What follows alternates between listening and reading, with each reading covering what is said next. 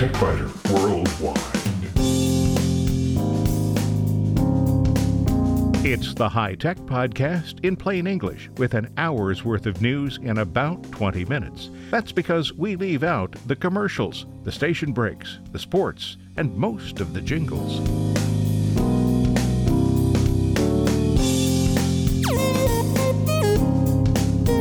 Podcast number 699 for the 26th of June 2020. This week, don't expect to do any heavy duty editing or spreadsheet development on your smartphone or tablet, but now several Office 365 apps let you work with Office Suite documents wherever you are and on whatever device you have.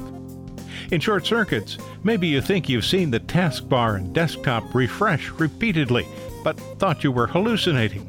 You're not, it is, and there is a way to fix it.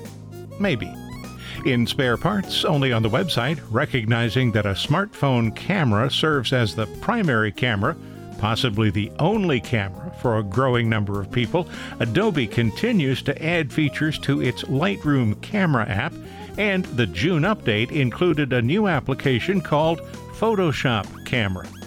COVID 19 has created a demand for computers, but it has also limited the supply of computers and components that are made in China. And 20 years ago, PC Expo was about to get underway in New York City, where home networks would be a hot topic.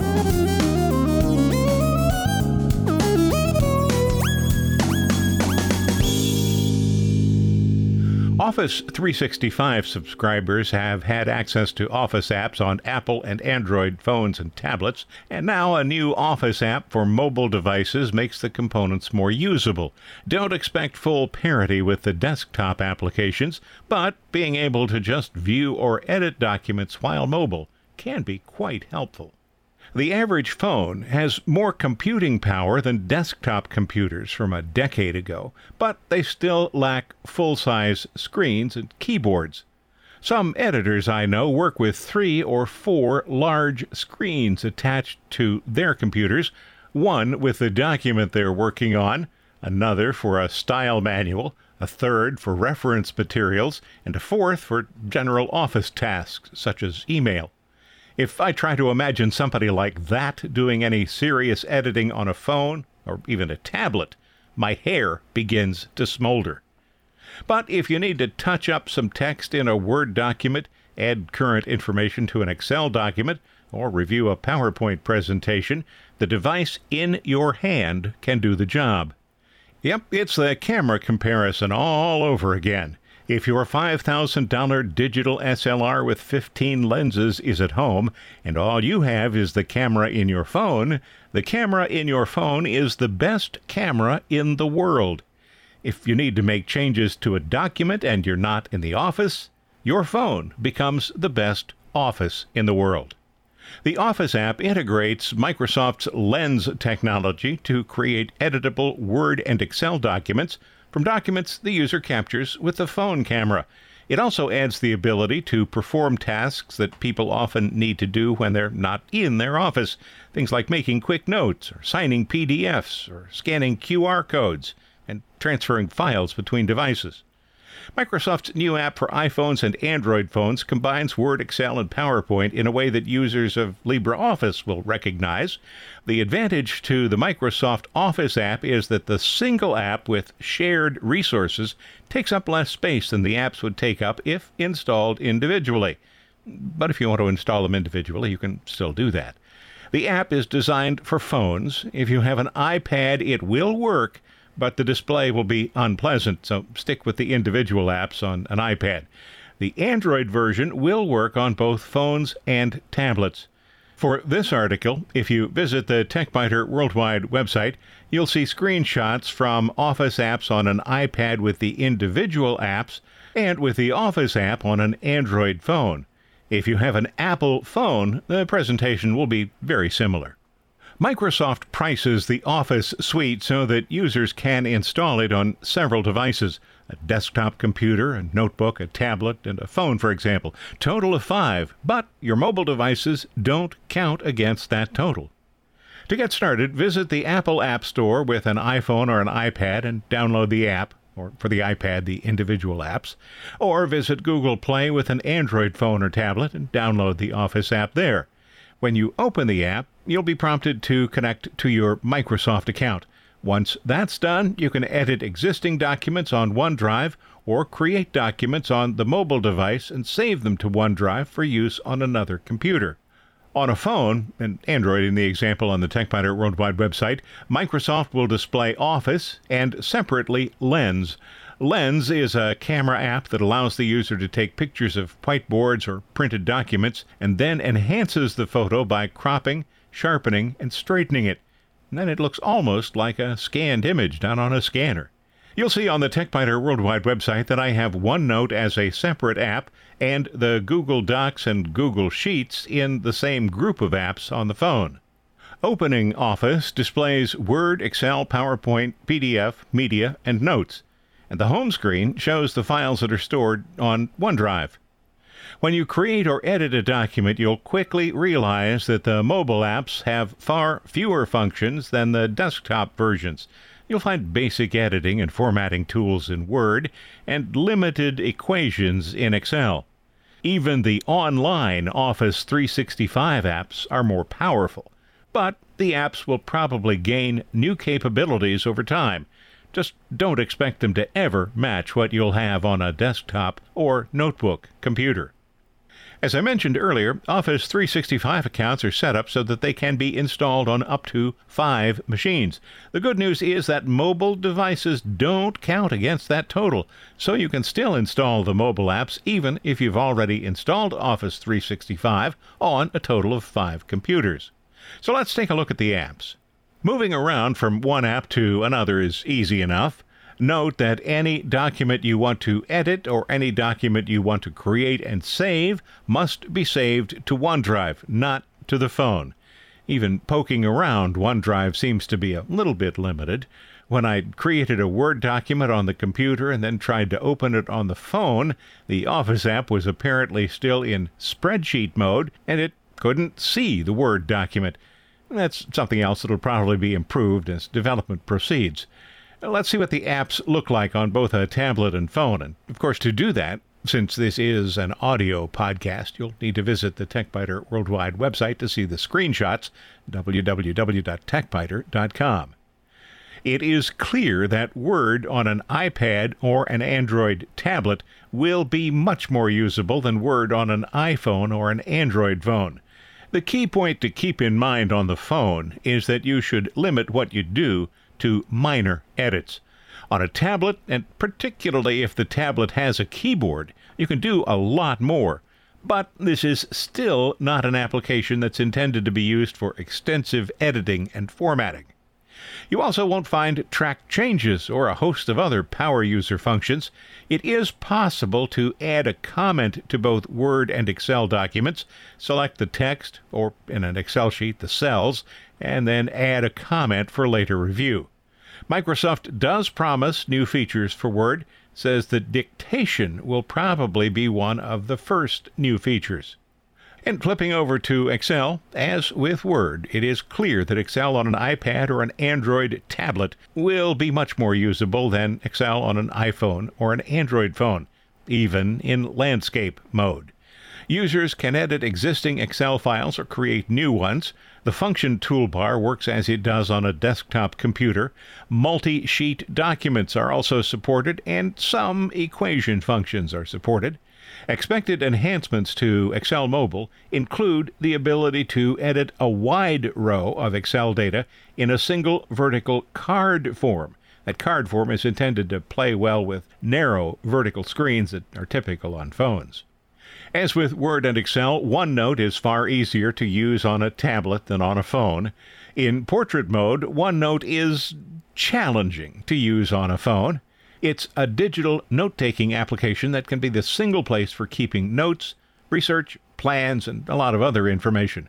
One feature I have always liked about OneNote is its two search methods one to find information on the current page, and another that searches all pages in all sections of all notebooks and does so with amazing speed. The mobile version includes Quick Notes, the electronic equivalent of sticky yellow notes. Quick notes are immediately saved to a OneNote notebook, which is then synchronized to OneDrive. And PowerPoint. I'm not even going to show a screenshot of PowerPoint because it is, to nobody's surprise, the most limited of the applications. Users can edit existing presentations, but you can't create a new one.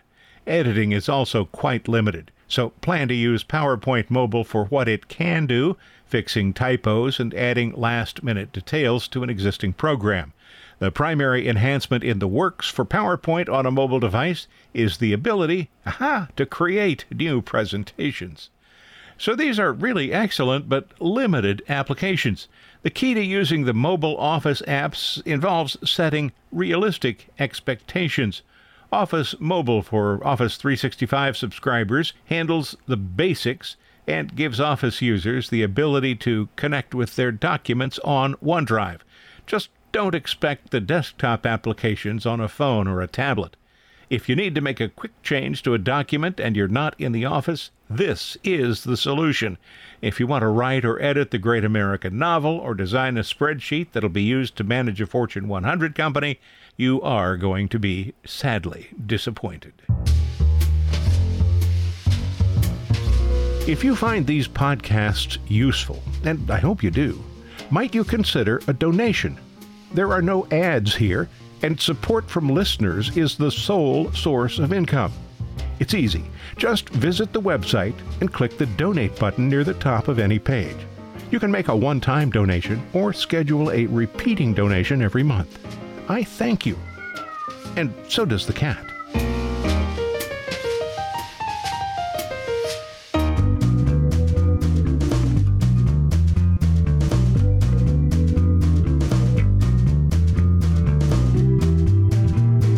In short circuits, if you think you've noticed the Windows 10 taskbar and desktop refreshing every few minutes, it might not be your imagination.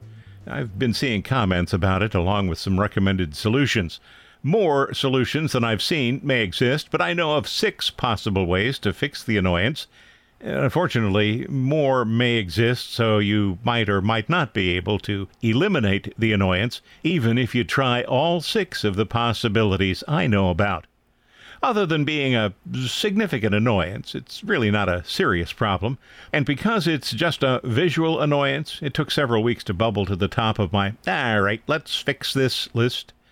After that, finding and eliminating the cause took less than a day. So let me explain the steps that I took in order. Step one, you want to make sure that the system files are okay. These are the two steps that Microsoft always starts with. Sometimes one of them will reveal a problem. Less often, one of them will actually fix it. So don't expect much to change after you perform these two tasks. You've probably heard about them on TechByter Worldwide before, and at least they are quick.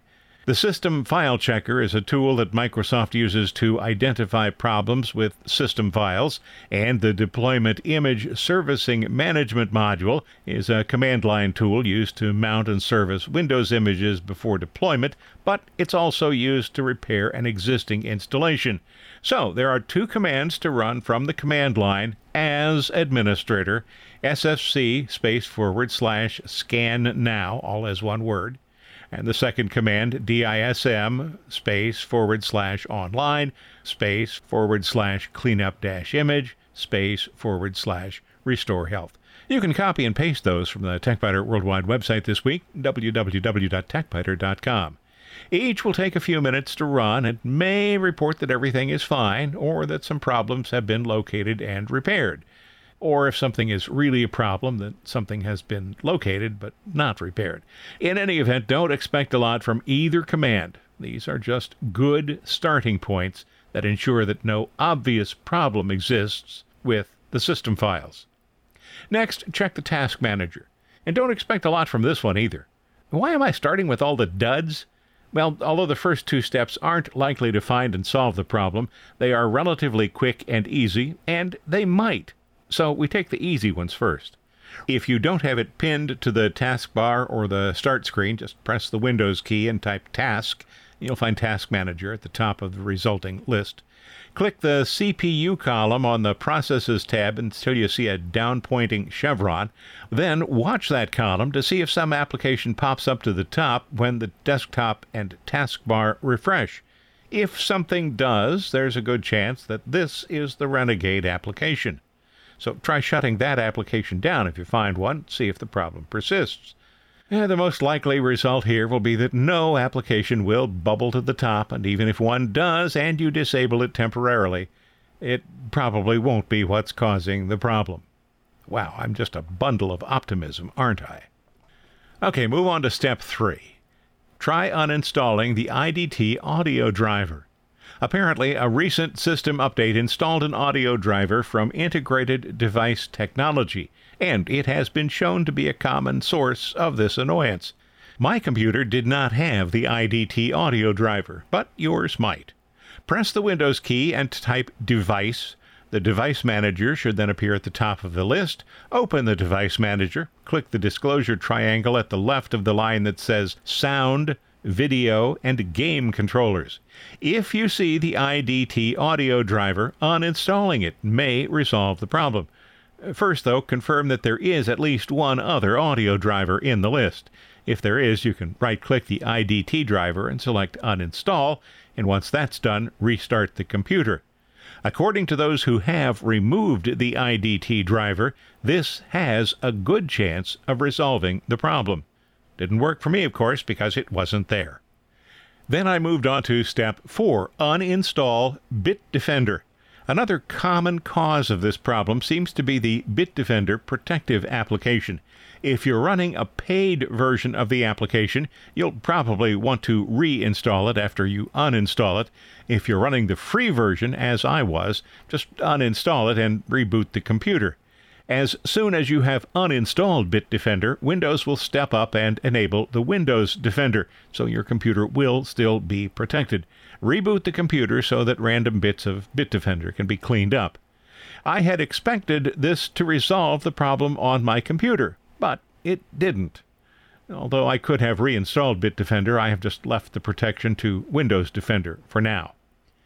Okay, how about step five? Turn off the Windows Error Reporting Service. The Error Reporting Service produces alerts after program or operating system errors and prompts you to send the information about the problem to Microsoft. Generally speaking, you shouldn't turn this off because both you and Microsoft benefit from error reporting. That said, turning the service off won't cause any harm, and some people do turn it off to avoid accidentally sending private information to Microsoft. If you want to try this step, press the Windows key and type Services. Then select the Services app from the top of the list. Scroll down to Windows Error Reporting Service. Scroll way down. Once you're there, double click it and change the startup type from manual to disabled, and then click OK to exit the dialog. Wait a while to see if this resolves the problem. If it doesn't, Repeat the process and set the Windows Error Reporting Service back to manual, or just leave it off if you want to keep Windows from sending reports to Microsoft. After disabling the Windows Error Reporting Service, I still encountered the problem. So now we're down to my step 6. In an ideal world, this would have actually been step 3 instead of step 6, but I had been poking around and following guidance provided by others. Hearing that intro, you have doubtless concluded that this is what led me to the solution. So press the Windows key and type Event. Then select the Event Viewer from the top of the list. Expand the Windows Logs section and choose the System tab. Look for errors that occur with about the same frequency as the unwanted desktop and taskbar refresh events. It took me about three seconds to spot the pattern and to identify the Ninite agent service as the problem. Without the event viewer, I never would have suspected Ninite, which is a system update service that finds and installs new versions of a lot of applications. Ninite had been working normally, collecting updates and installing them. Well, terminating Ninite also terminated the problem. But then I needed to fix the fix. Turning Ninite off eliminated the annoyance but it also eliminated Ninite's ability to find, download, and install updates for a lot of applications. Apparently, the Ninite agent was unable to connect to the service's certificate revocation server, and the solution turned out to be really easy. Press the Windows key, type Internet, then select Internet Options. Next, select the Advanced tab, scroll down to the Security section, disable Check for Server Certificate Revocation, click OK, and reboot the computer. Ninite now works as expected, and the taskbar and desktop refresh annoyance is gone. There are no annoyances in spare parts, or at least I hope there aren't. But you do need to visit the website for that section, and this week you'll find these articles. Recognizing that a smartphone camera serves as the primary camera, possibly the only camera for a growing number of people, Adobe continues to add features to its Lightroom camera app, and the June update included a new application called Photoshop Camera. COVID 19 has created a demand for computers, but it has also limited the supply of computers and components made in China. And 20 years ago, PC Expo was about to get underway in New York City, where home networks would be a hot topic.